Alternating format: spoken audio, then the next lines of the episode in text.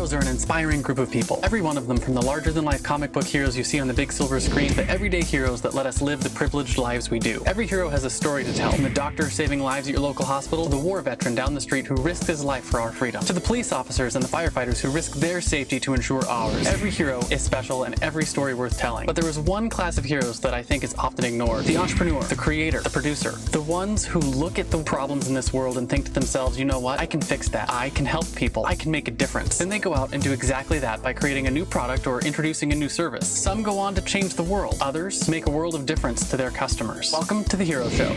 Join us as we pull back the masks on the world's finest heropreneurs and learn the secrets to their powers, their success, and their influence so you can use those secrets to attract more sales, make more money, and experience more freedom in your business. I'm your host, Richard Matthews, and we are on in three, two, one. Hello and welcome back to the Hero Show. My name is Richard Matthews and I have Pierre Alexandre on the line. Pierre, are you there? Hi. Fine, Richard. Awesome. Glad to have you here. I know we were talking before we got started. You're calling in from Portugal? Yes, I am. Exactly. Just to Lisbon. I've been going on and off and, and living in the area for, for a couple of years now. Really enjoying the coastline. Awesome. Are you, uh, yeah, yeah. I'm I'm on the coast of Florida. We've been we've been my son and I have been trying to learn to windsurf. So coast and being in warm areas during the winter is my favorite. yeah, but clearly, clearly that's where when you have the best conditions. Yep, exactly. So before we get too far into this, I'm going to go through your bio and we'll just and then we'll dive into your story. So first up, Pierre has over eight years of experience in transaction services and mergers and acquisitions three of which have been entirely dedicated to the world of SaaS, which is software as a service. And as a PwC alumni, he worked on over 30 transactions in France and Australia. He's a spreadsheet diehard, and his Eloquens channel, where he sells some of his Excel templates, reached the number one most visited channel on the platform, and his models are used by thousands of financial professionals. Pierre also regularly writes technical financial articles and is published on websites like TopTal, TechCrunch, and MicroAcquire. So, Pierre, with that introduction, sounds like you've got quite a, a storied history. Why don't you tell us what it is that you're known for, right? What are your what's your business like? Who do you serve, and what do you do for them? Yeah, that uh. And thanks for the intro. Very good intros. So basically, I've been dedicating, as you said, uh, to helping SaaS founders for the past three years with my business partner, Akil, where we're really trying to help them grow efficient digital marketing, which is more my business partner, you know, core strengths, and through efficient management, financial management, fundraising, and selling. So that we do M&A and all of that. Like the main thing I've been knowing for, and, and the main reason why my clients come to, to me are generally for my Excel skills and my capacity to understand their business very quickly. That's the main feedback that I've, I've got received for, for the past three years is, wow, I was generally impressed by how quickly you manage to understand the key areas of my business, the KPIs and the main va- value drivers. And so if you put that together with Excel and modeling skills, then I managed to take ideas and turn them into financial models to help drive decisions, which is the main main reason well why people try to work with me. Yeah, interesting. So uh, for someone who is uneducated in the financial modeling yes. space. Right. One of the companies we run is a large e commerce company. We do a couple million dollars a year in sales. How would financial modeling and Excel actually help us make decisions? Yeah. So, generally, Excel AI and modeling helps you in two different ways. Either you're using it to look at the past and your historical performance, and, and through that, it's going to help you understand where are your margin where do you drive your revenues? So, so it's kind of a bridge for from all the analytical tool that you can have that already tells you where your revenue comes from from a geographical perspective. Maybe you know you can have where a breakdown of your revenue based on the type of customer. And so if you use that raw data and you put it in an Excel sheet and you do the, the correct modeling to look at the data in a in a meaningful way to really try to understand specific trends and specific, uh, insights, then that will tell you who your main customers are, where you're generating the most money, and who you should basically target, which also allows you to understand better how you spend your money in marketing. Because I guess you you you mainly drive traffic through either SEO or, or targeted marketing. If you understand that, you understand the metrics that comes with it, which uh, which means how much it costs you to, to to get a customer and how much that customer is going to generate in terms of revenue and what your conversion rate is going to be for from your traffic. If you can understand that, then you will become immediately better you know, at investing your money in the features to drive more revenue. The second thing is in terms of modeling is how do you model your forecast, your projections, right? And so that helps you make sure that you understand your your own businesses. And, and just to be clear, the forecast, and you're very unlikely to reach your forecast. Everyone who does a business plan, who does pro- projection, except if you're very big companies and, and, you have like a big visibility on how much money you're going to make and, who your clients are. If you're more a startup or younger companies, you're never going to hit your numbers. You're going to be above, you're going to be below, but you're never going to hit your exact number. But why it's important is the way you model is your current understanding of your business. You know that the input you decide on are true.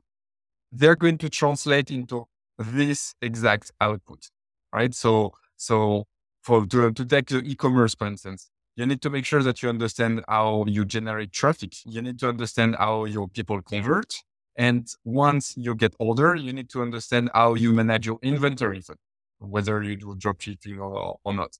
You need to understand basically all your value chain, all your different costs associated with each of your sales. And once you do that, then you, you won't be caught off guard if your either actual number of your input changes because you're already able to understand and anticipate what the outputs are going to be based on those.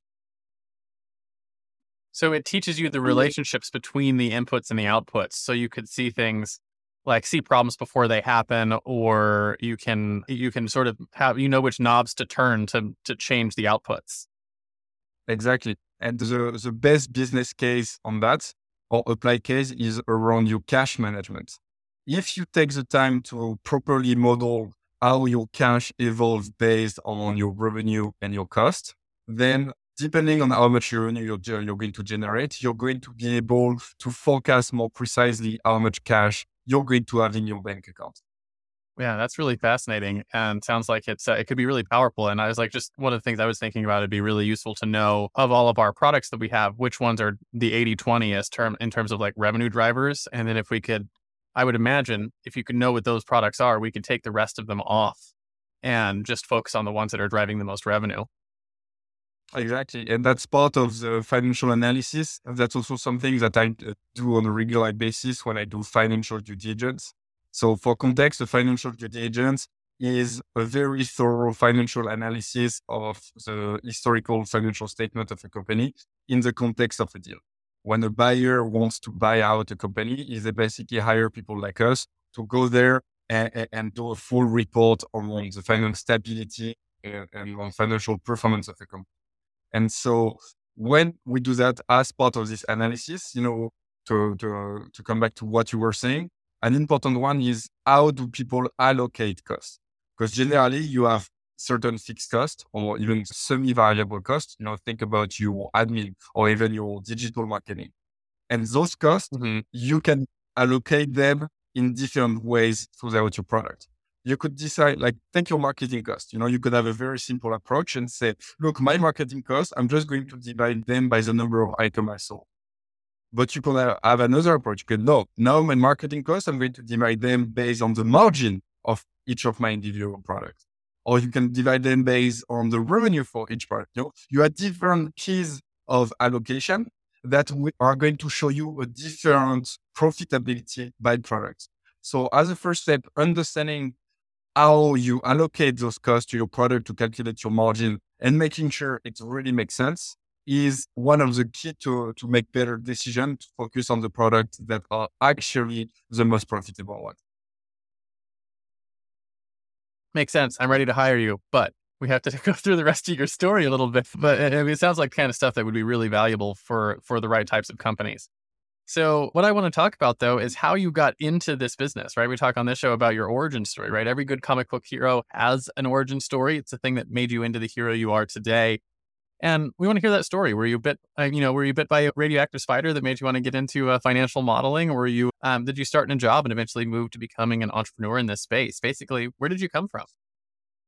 Yeah, so so born and raised in France. In in case some of you didn't pick it up from the accent, and honestly, from a yep. fairly young age, I would say like thirteen to, to fourteen, I wanted to become a trader, finance, a finance trader. But the reason why I wanted to become a trader because of the picture I had in my head of how you would be doing trading. At that stage, in my head, I thought that you would be analyzing the geopolitical situation of the world, like making sure that you have all the data, that you track uh, the news, and and being able, you know, to be smarter than anyone.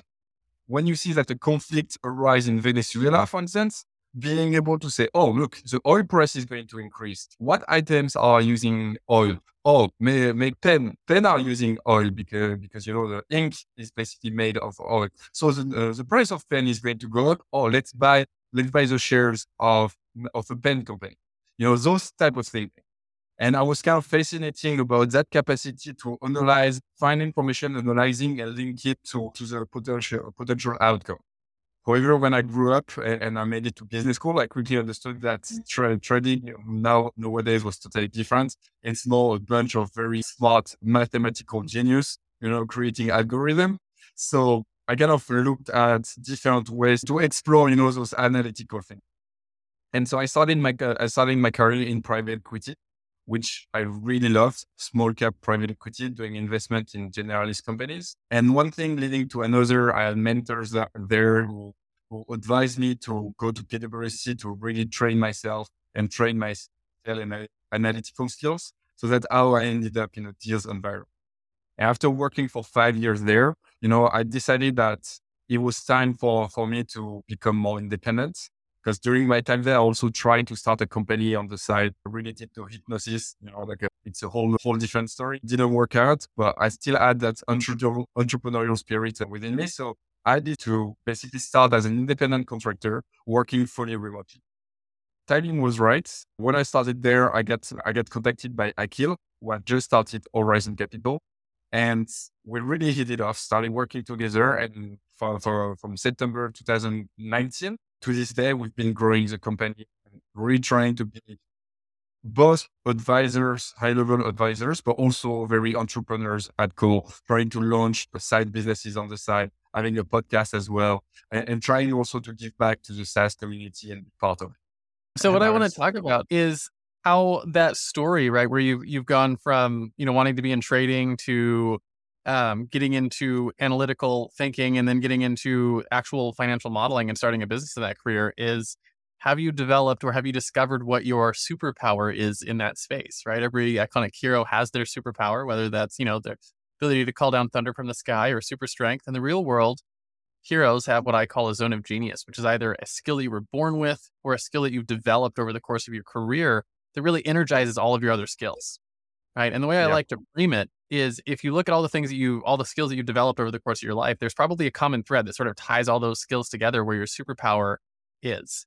So, with that framing, what do you think your superpower is in this whole mergers and acquisitions and financial modeling space?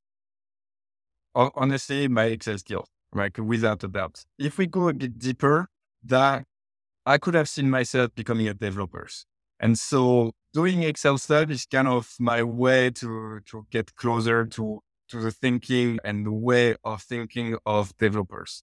Because mm-hmm. I remember even back in, yeah, but back in school, even yeah, after high school, I remember the one class I totally made where, where we had like perfect score every time was introduction to coding and, and to development and then then so so I push I pursued different studies, even though like I, was always a bit interested. I, I kind of I learned different languages on the side, Python, C language, Java, and every time I, I, I was really liking it. It's just that you know when you decide to design a career, you can't do everything at the same time. So so I've never really managed to totally develop that that part. However, with Excel, from the start, I've been kind of passionate about it you know, trying to use that tool and how you can optimize the outcome and the modeling to make it as efficient as possible and how to solve problems using that interface has always been fascinating to me. To the point that more than once, I would work on an Excel problem and Excel modeling, not necessarily find the solution, try to forget about it, go have dinner, go to bed. And while I'm trying to fall asleep, then the solution just comes to me. I'm like, oh, damn, that's exactly how I should be doing it. So from a passion perspective, I'm really think that's the core of my skills. And I've been building my financial analysis skills and analytical skills on top of that core skill.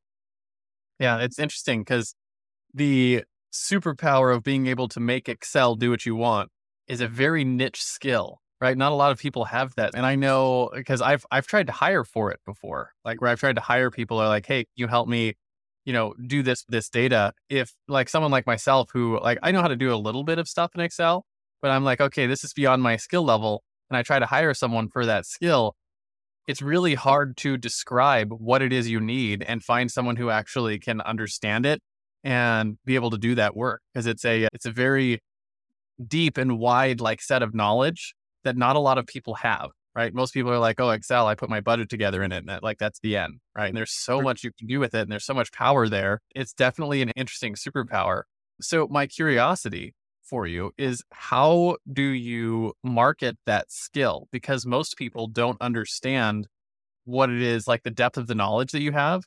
They wouldn't understand it if you showed it and until you like showed them the outputs. Does that make sense? Like they, they don't even know they yeah, need the outputs until you show it to them. Yeah, and to, to be fair, so so all my skills, the way I sell my skills, are not fully focusing on the Excel part because if you try to do that, as you said, people don't necessarily understand it. Somebody they think it's an overkill. And to be fair, the set of my skills now, the range of my skills goes way beyond. Okay. Uh, because if you want to run an M&A process, Excel is great, but uh, uh, at the end of the day, you also need to be able to negotiate. You need to do project management. You need to understand financial structuring. You need to understand how to put together an IM and how to teach a company. So the wide range of skills that people are expecting from, from me when they hire me for M&A or other stuff goes beyond Excel. However, to answer your question, when it comes to Excel, honestly, the best way I found to showcase it kind of came to me from the outside.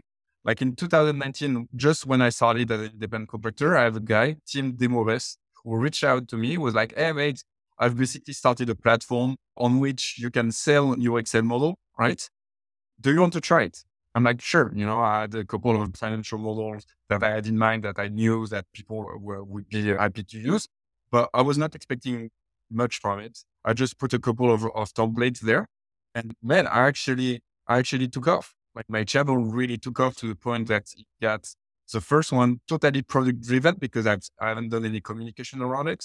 To this day, I think I have like a thousand users or, or paid users who downloaded uh, my templates, so CFOs, financial analysts, uh, and all of that. From that, on top of actually selling the, the models, people started started hiring me because they, they, they like my models, they like the output. They were like, "Hey, mate, I actually want like a proper a proper tailor-made model can we work together? And one of my longest clients that I've been with me almost from the start and repeatedly come back to me with new project with whom I love working with came from that platform. It was first a Crunch user. That's awesome. So it's definitely an interesting world to be in. So I want to get to the next question. What I want to talk about next is how is the flip side of your superpower. So if your superpower is in this Excel and data modeling world and you've used that to apply it to mergers and acquisitions and you know helping C- cfos understand their business that kind of stuff the flip side of that is your fatal flaw, right? Every Superman, you know, has his kryptonite or Wonder Woman can't remove her bracelets of victory without going mad. You probably have a flaw that's held you back, right? That's kept you from from growing in your business. For me, I struggled with a couple of things. I struggled with perfectionism for a long time. I struggled with the lack of self-care. You know, I, I thought not sleeping would be a good idea once. That's not a great idea, in case you were wondering. But more important than what the flaw is, is I want to know how have you worked to overcome it so you could continue to grow, right? And hopefully sharing your experience may help our listeners learn from that. Surely. Yep. Mm, uh, and I think like my main weaknesses, top of my head would be the one you already mentioned, the fact that because I've been super analytical and very academic, uh, I have a tendency to try to analyze fully a problem and trying to really understand, I don't know, a market or understand a project and plan ahead of time before actually executing on it. And the best way for me to, to overpass that was to, to get a business partner who is a total opposite of me. Who's like, oh, we have an idea. Let's, let's try to do it. And for the past uh, three years, I think the main thing that my business partner brought to me, but also other people I met online in, in the SaaS industry, is that capacity to say, Rook, the advantage of online businesses is you can test them out for almost zero dollars. You have an idea, just put together a landing page, put together a mailing list, reach out to people and see if you can then play. And instead of trying to work out how can I optimize my landing page? How can I have the best product? How can I best present my services? Oh, did I think about my pricing right? No, I've more and more learned to just do it because otherwise you never stop. And by the time you stop, even if your product is much better than anyone else, all the guys who've tried already, they've landing their first client and they're already ahead, ahead of you. So, so that, that's the first thing. The second thing is, I think, like as a, it's more on a, even on a personal level, I hate conflict, right? Yeah. Which so as long as the conversation stays objective, I'm I'm really good at that, you know, at making argument, etc., etc. But when it becomes really emotional and there is like a conflict, and I feel like I may be at fault, that I really help on the human level. So I've learned kind of um, to take a step back and but also, I think the most important things I've learned about it and still working on it is I believe my main flaw was in a situation of conflict. I would have a tendency to be more passive aggressive or to think that the only way you can respond to conflict and to attack was to attack back. I, have actually realized that the main flaw in that strategy or situation was my response. Even if you get attacked, you have different ways to either deflect the conflict or to change the tone or to express what you want without attacking the other person or without being passive aggressive. Right. So approaching in different ways, maybe asking, Oh, look, I don't really understand where, where that source of frustration is coming from. Is there something that I've done wrong? Is there something that triggers you for you to react like this? Because from my perspective, I don't think either my behavior or my would have triggered that. So please let me let me know. And by doing that instead of just you know entering into attack mode, I think you can really improve both your business relationship and your personal relationship. Yeah, yeah. So the the two two flaws essentially are one the over overanalyzing things to the point of not actually shipping product, and the second one is let's just learning how to understand conflict.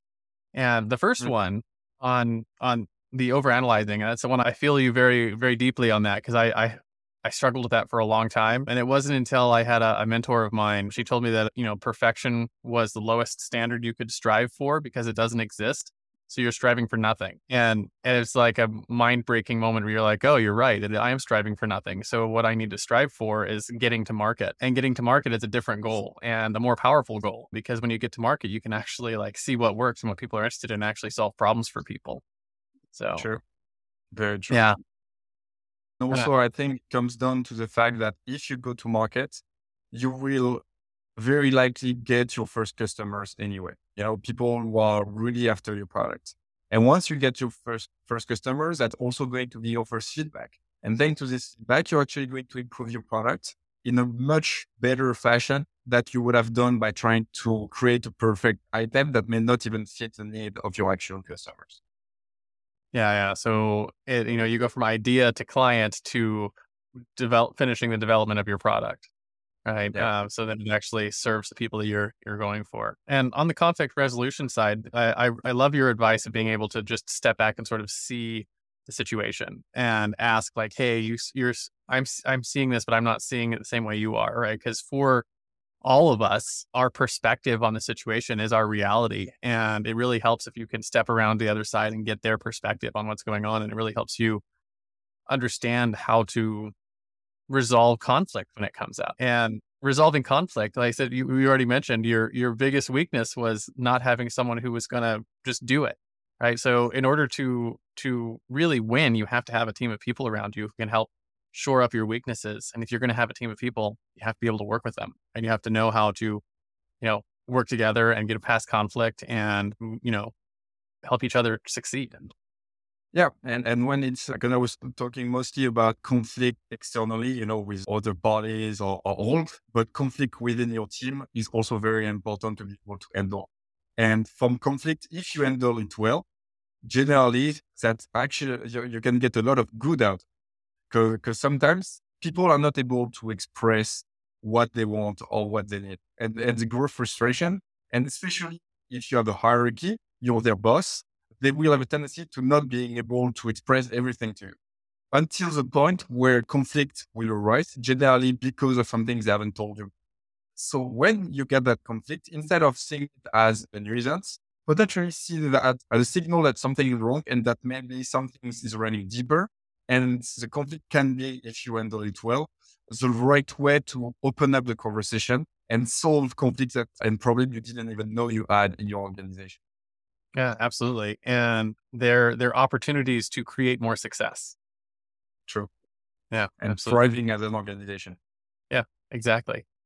So I want to talk about your common enemy in your business, right? In the in the world of financial modeling and mergers and acquisitions, right? Every superhero has an arch nemesis, and it's a, it's a thing that they constantly have to fight against in their world. And so we like to put yeah. this in context of your clients, right? And so it's a generally speaking, it's a mindset or it's a flaw that you're constantly having to fight to overcome so that you can actually get them the result that they came to you for in the first place. Right. So yeah. what what is the common enemy in either M&A or data modeling? So the common enemy is valuation expectation. Yeah. Especially in the past three years. Yeah. Trying to do deals on that market where you had people ask for 10 times their, their revenue when they're barely growing has been, has been honestly a, a nightmare. So with everything that is going on right now, because obviously the market is kind of tough now, investment are harder to get, money is harder to get, but at least all the valuation expectation have come down to what we consider our more realistic level of, of valuation. But yeah, it's super yeah. hard when you start working with a founder because that's their baby, right? And also what I truly believe is there is a huge bias on the market because if all the communication you can read from the press, from TechCrunch, for instance, they're all about successful companies. So of course, there are the companies that are going to raise money at the highest valuation, that are going to sell at the highest bidder, and that's super successful. So people have this in mind. And when they see HubSpot, when they see ProfitWell, you know, selling for hundreds of millions, they feel like that their business, because that's their baby, and they believe that their business is, you know, the best business ever created.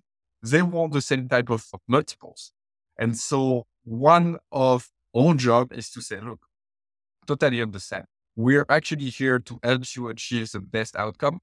We can even help you out, try to do a valuation to have a more objective view of the valuation you can expect based on what you see in the market. But at the end of the day, the one thing you need to remember is your business is worth only what someone else is ready to pay for. And yeah. our job is to be able to increase that number, but no one will be able to magically give you the number you're expecting if no one is ready to pay for it on the market.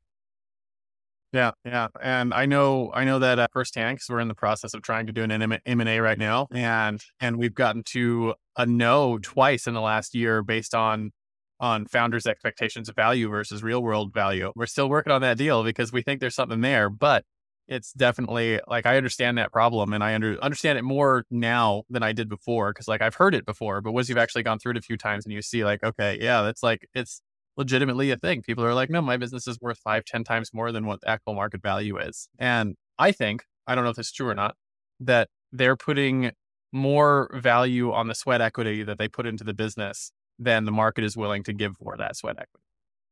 Very, very likely, yes.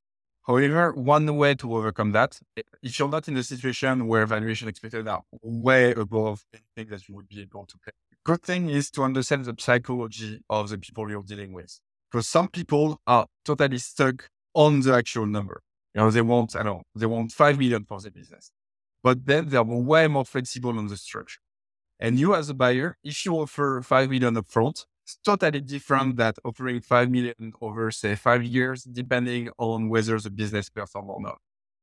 That's generally a good way to bridge the gap between the expectation of the seller and, and you as a buyer because now you can you can basically say, look, your business is worth what you were asking for only if it delivers the the numbers that you think it's going to deliver.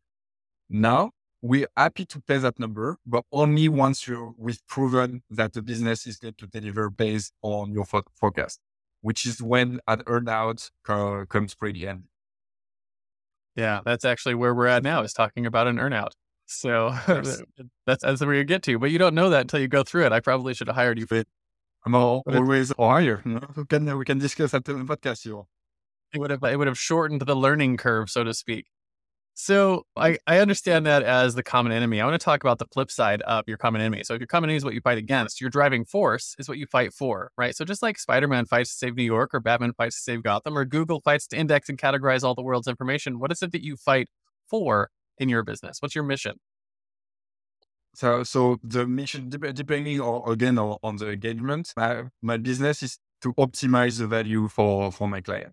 So if it comes to M&A, is optimize the, the selling price, but not only, you know, because I just touch base on the structure, right?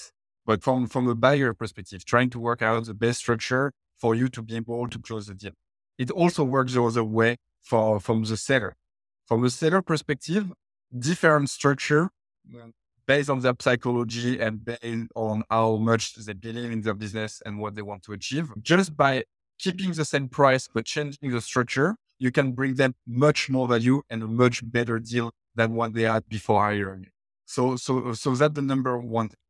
The number uh, two things that I strive for in all my relationship, business relationship, is to actually have like great relationship on the human level, because that makes everything much better.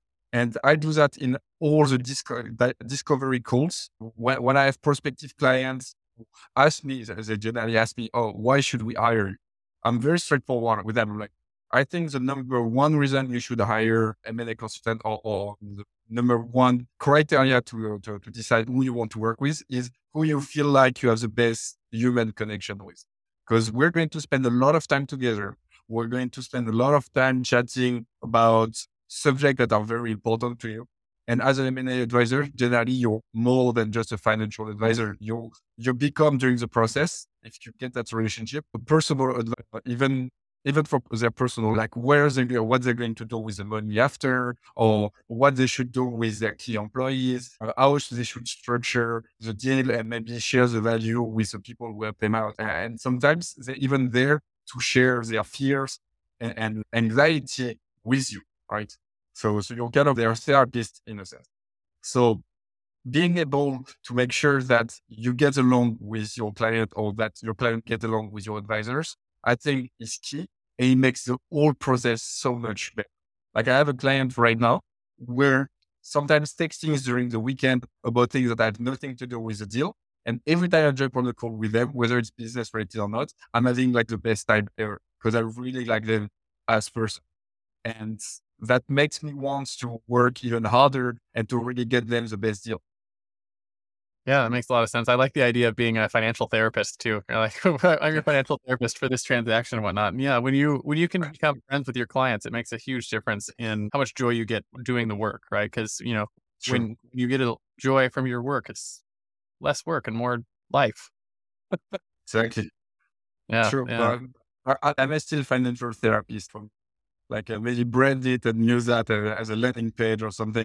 Yeah, like your financial therapist. Yeah, I know it's. I mean, it makes sense for what it is that you're doing, and I know you you talked about like from both perspectives, and I know like with the merger and acquisition we're working on right now, I'm not trying to buy the business for less than it's worth. I want to get it for like I want to pay as much for the business as the business is worth, right? But no more. And they want to sell the business for as much as it's worth and no less right? And that's that's where where we're getting. So it's a mutually beneficial thing to have someone who can really help you do that. True. And also another side positive side effect especially if you're trying to buy a business and that you're going to integrate the team and generally work with the seller for a while having a third person in the middle an intermediary we can become the bad guy for you. You know when you have to have hard conversation or hard negotiation there the other part is going to be angry at us, not at you. So you're being able to to negotiate as hard as you can while kind of retaining the good relationship you have directly with the seller. Yeah, yeah, that's that fits right into that category of being the financial therapist, right? You can be the mediator. Yeah. for we we're also here to take the hits, even though even though you know that's not my favorite part of the job. And it doesn't have to come to, to that on every deal. But if it ever has to, to, to get down to that, you know, at least uh, uh, it's good to have intermediary to, for you. Absolutely. So I want to talk about some of the practical things that make this business work for you. All right. I call this your hero's tool belt. And just like every hero has yeah. their batarangs or web slingers or laser eyes, I want to talk about the top one or two tools you couldn't live without to do your job on a daily basis. Could be anything from your notepad, your calendar to your Excel spreadsheets or something you use for your product delivery, something you think is essential to getting your job done. What's one of your top tools? I mean, I, think it's been pretty clear that Excel is on top of my list. Obviously, PowerPoint as well. But the one thing that I've really liked using the past few years is also the Google Drive version on your laptop. I think it's been it's been a game changer to be able to of collaborate and still have the, the speed of use as if the folder was on on your computer. Um, and oh. yeah, so just curiosity for the Excel stuff, are you actually using Microsoft Excel or are you using like Google Sheets and doing the same type of work in the cloud? My, Microsoft Excel. Like I've I've tried Google Sheet, I could do Google Sheet as well. But when you get to a certain level of Excel where basically I mostly use all the shortcuts that, that I can, most of the shortcuts don't exist on Google Sheet. So my productivity when I work on Google Sheets is considerably, I mean, basically Google Sheet is a great tool, but more for a pure collaborative kind of dashboard type of thing when you're not trying to complicate it about it or when you have a lot of people using really it. manipulate data. Yeah. For, for as far as I am concerned, given, given my lo- level of proficiency in Excel, I'm way faster and more, more productive yeah, so you're talking about the actual just the drive sync where you can use the Excel spreadsheets and move them to any other desktop like immediately, essentially, because you're working yeah. from the even, hub drive. And, and all the documents, same thing with Word, same thing with PDF. Basically, I have the drive on my on my laptop in local, it's yeah. synchronized automatically to our shared drive. So, so that means I never have to, to open a, a, Google Sheet or, or, or, Google or Word. But if we want to, uh, to, to open it like this to do work all together, no, well, we can. Yeah, that's one of my favorite things about having the because uh, we use a cloud drive for our stuff too. We use Google Drive. Is that mm. I can access it from my laptop or from my phone or from my tablet or like my cloud computer that's yeah. up in a, a server farm, or like you stop by a library somewhere and pop it open, you can get to a document whenever you need it. Doesn't matter where you are, as long as you remember your login, you can get documents anywhere, which is well, it's wonderful. It's very productive. Yeah. Well, we used to have that uh, back when I was working at PwC, but you know, that was generally shared drive that was hosted on server on site and it uh, kind of VPN to connect. And and I, th- I, think that was not in the cloud at all. The fact that Google managed to give that in the end of everyone and they can connect anywhere on the planet, I, th- I think it's one. I mean, for my line of work, is one of the best invention or best yeah. breaks they managed to come up in the past few years. Yep, I, I completely agree. And now a quick word from our show's sponsor. Hey there, fellow podcaster. Having a weekly audio and video show on all the major online networks that builds your brand, creates fame, and drives sales for your business doesn't have to be hard. I know it feels that way because you've tried managing your show internally and realize how resource intensive it can be. You felt the pain of pouring 8 to 10 hours of work into just getting one hour of content published and promoted all over the place. You see the drain on your resources, but you do it anyways because you know how powerful it is. Heck, you've probably even tried some of those automated solutions and ended up with stuff that makes your brand look cheesy and cheap. That's not helping grow your business. Don't give up though. The struggle ends now. Introducing Push Button Podcasts, a done for you service that will help you get your show out every single week without you lifting a finger after you've pushed that stop record button. We handle everything else uploading, editing, transcribing, writing, research, graphics, publication, and promotion, all done by real humans who know, understand, and care about your brand almost as much as you do. Empowered by our own proprietary technology, our team will let you get back to doing what you love while we handle the rest. Check us out at pushbuttonpodcast.com forward slash hero for 10% off the lifetime of your service with us and see the power of having an audio and video podcast growing and driving micro celebrity status and business in your niche without you having to lift more than a finger to push that stop record button. Again, that's pushbuttonpodcast.com forward slash hero. See you there. And now, back to the Hero Show. So I want to talk a little about your own personal heroes, right? So every hero has their mentors, just like Frodo had Gandalf, or Luke had Obi Wan, or Robert Kiyosaki his rich dad, or even Spider Man had his uncle Ben. Who were some of your heroes? Were they real life mentors, speakers, authors, maybe peers who are a couple years ahead of you? And how important have they been to what you've accomplished so far? So maybe it will sound very cliche, but my first hero was and still is my father, because basically uh, he was a professional athlete, has like strong values, of determination, consistency in the work, but also uh, honesty, respect of, of others, and all those values. You know, even as I grew up and I became an adult myself, I've you know, always been holding them strong in my in my range of values that I think are important to have in life. So mm, my father for first year till other heroes, I guess it's more, more like all the great speakers that you have out. So I know it could be controversial, but Anthony Robbins, for instance, I'm mm-hmm. fascinated by how the guys managed to become so successful in his capacity to to talk to people, bring the emotion out of it. And on top of it, he used hypnosis, he used neuro linguistic programming, which are techniques that I've started learning out of interest and pure curiosity. He mastered them. So I kind of understand what the guy went through and so I can understand the power of the tool that the guy uses. And for that, I, think it's pretty great. In that same vein, one guy like I can love listening to is Simon Sinek, because yeah.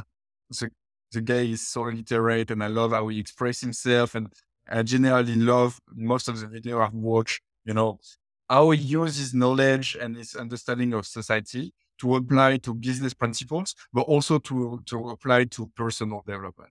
I think is one of the guys who has the best balance between between exactly that between how to apply principle to be successful in business, but never forget to be successful in your life and personal life before and, and foremost, because at the end of the day, being happy and being in agreement with yourself, in tune with yourself is the most important target that you should have in life.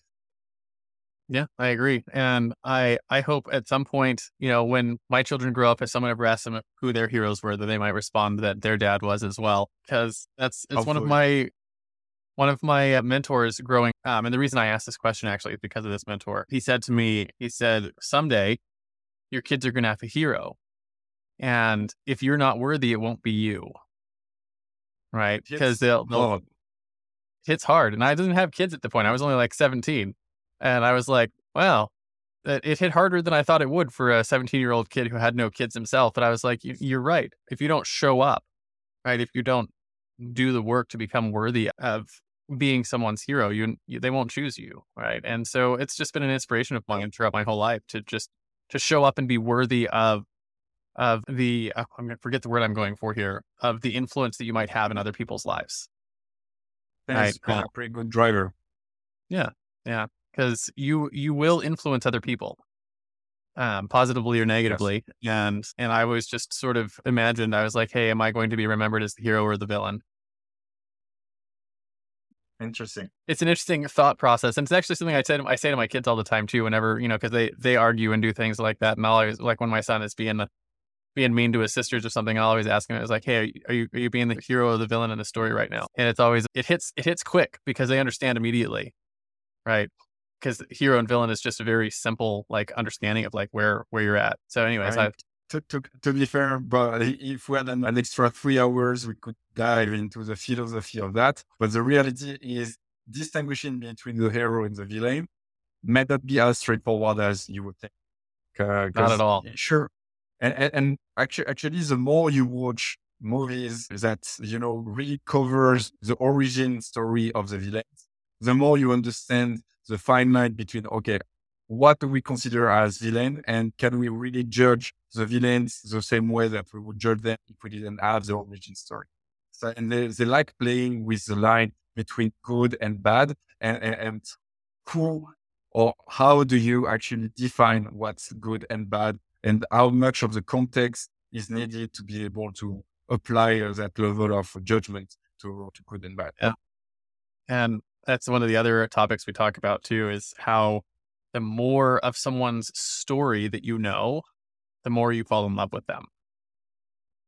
Mm-hmm. Right. And yeah. And so what's what's interesting is and again, like I said, we could probably spend several episodes just talking about this philosophy is that a lot of times your villains are villains because you don't know their story. Right? You don't actually know what's going on. And so when I talk about it with my kids, we talk about things like, hey, if you're if you're acting the villain, are you're not participating in the other person's story the same way they are. And when you guys because you're not connecting, that's where where the issues come in. Um, and so a lot of times your perception of someone's being a villain or being a hero has a lot to do with the interaction of the story between the two. But again, that's that's like really deep stuff. yeah. And to a certain extent, that kind of link back to what we were saying before. When you have a conflict with someone, when like a situation arises where you feel like there is a villain within your organization or with a client or with the other part, maybe it's because you don't have the story.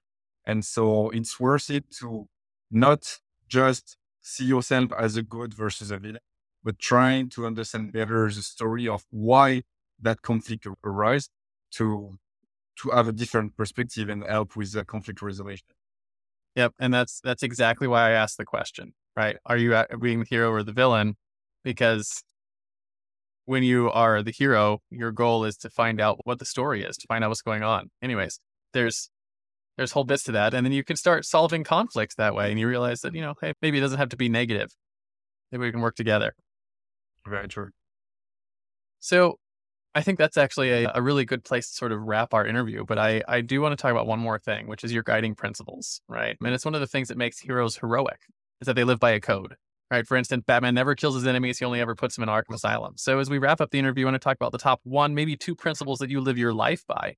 Maybe something you wish you knew when you first started out on your own hero's journey. So I, I do I do think those principles evolve with every time. And the more you mature, the more you refine. Like uh, at this stage, I think it's one of my principles. It's more per- personal. I have a, one also which is more values that I apply to other people. But personally, I, I think is being really self-aware of how the things I do also impact myself and my well-being. But because I think the more happy you are, the more well rested you are, the more in good shape you are, the better you're going to deliver. I can compare when I was working for PwC, working sometimes 15 hours a day because it, they, they, sometimes they ask you to work until like 2 a.m. for, for one week straight. You start making a lot of mistakes. Now that I'm taking more care about my sleep, you know, and being able to prioritize based on the level of urgency that my clients have. If, if not totally urgent, then I'm going to prioritize my sleep to make sure that I'm fully awake and fully functional when I'm actually dealing with the numbers and, and delivering the best quality possible. In terms of value, that has been a, a, value that I've had for a long time. Is when I was growing up, and you know what you hear from the movies, what you hear even when you're in business school, what you read in the press is generally a lot of entrepreneurs. I think that's exactly why you started this podcast of showing the entrepreneurs as heroes. CEOs are kind of seen as the bad guy in society. And exactly. generally, you know, success is always linked to the fact that, wow, those guys have been, have been doing some dodgy things. They, they're not straight, they're not honest, they don't care about others, etc., etc. And, and I've heard a lot that business is business. You don't have to have value in business. What counts is to be successful, that kind of thing. I've always told myself, no, look, I want to be successful in business, but I want to be able to prove that you can be successful in business by being honest, transparent, and, and, and respectful of the people you work with and honest with your, with your client. So I've always tried to be as honest as possible and, and being able to prove that, look, even by doing that, by being able to live with yourself, because then you can sleep at night, you can still be successful in, in business.